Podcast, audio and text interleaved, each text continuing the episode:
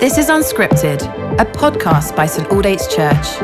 Listen along as Simon Ponsonby encourages us to dig into Scripture in the midst of our everyday lives. So take a moment to recenter your attention and welcome the presence of God as we listen to these ancient words.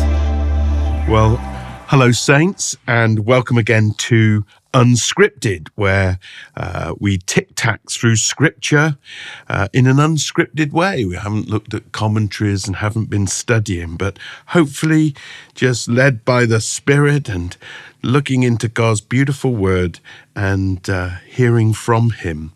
And uh, I'm just saying what I'm seeing. And today we're at verse 3 of Ephesians. Now, verse 3 starts a whole new section that ends in verse 14. And uh, in these 11 verses, we have a retrospective perspective from Paul detailing uh, the position and uh, the benefits and the gifts that have been received by the Christian that it's to do with our identity and uh, something of our inheritance in Christ Jesus. And it's all set in the past tense. It's something that's already been done, already been accomplished, already been given, already been received. And it is just this most wonderful passage from 3 to 14, looking back and celebrating what God has done for us in Christ Jesus. And the word celebrate that I've just used there really is a kind of theme here because it begins in verse 3 Praise be to the God and Father of our Lord Jesus Christ. And it ends in verse 14, having discussed all these things that we're praising him for to the praise of his glory. And then again in verse 6, it talks about to the praise of his glorious grace. And in verse 12, again, it says that he might be for the praise of his glory. And so there's a sense that all of this passage is, uh, whilst detailing what has been done for us, what has been given to us, our identity and our inheritance in Christ, that the outworking of that, the natural response to that, the overflow of that, if you like, is to praise God. And there's so much here, there's an awful lot to praise God for. I mean, honestly, saints, what an amazing gift that we have received. When we said yes to Jesus, all these blessings, all this goodness, all this kind of bounty from heaven is just poured out upon us. It's really quite extraordinary. And we should never get over the wonder of it all. This should amaze us. We should read this with our jaws dropped, and then worship should rise up and overflow.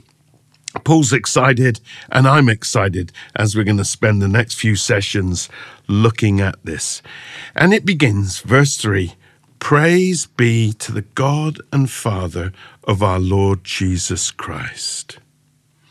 And he is worthy of praise. In the Christian life, when we say yes to Jesus, when we understand who he is and what he's done, our response is to worship him, to eulogize. That's the actual Greek word there.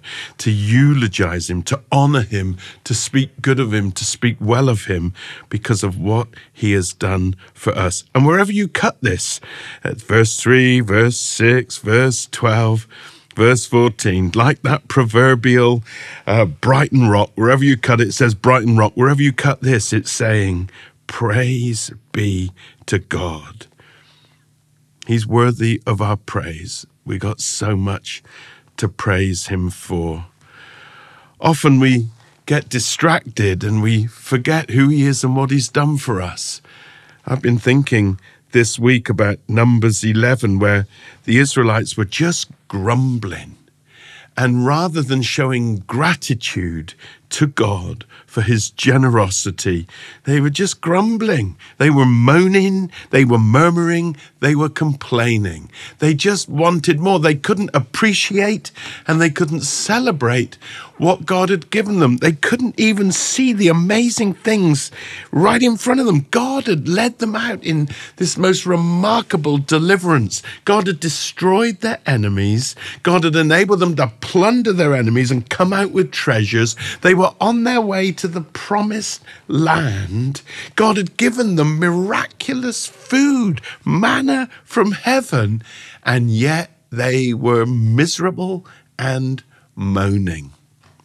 What a sad state of affairs. Uh, but I've been thinking about that this week. And so often we can, certainly I can, just think about what I haven't got and uh, rather than what I have and wishing for something other and just complaining at exigencies or difficulties that might be in my way rather than just lifting my gaze and just stepping aside and contemplating and meditating on the amazing things that God has done for me in Christ Jesus. If only we could understand who He is and what He's done for us, our new identity and our new inheritance, then our lives would just be like a waterfall of worship. It would just be overflowing in praise to God. And as we're going to see as we go through this, He is so worthy of praise. He has given us so much.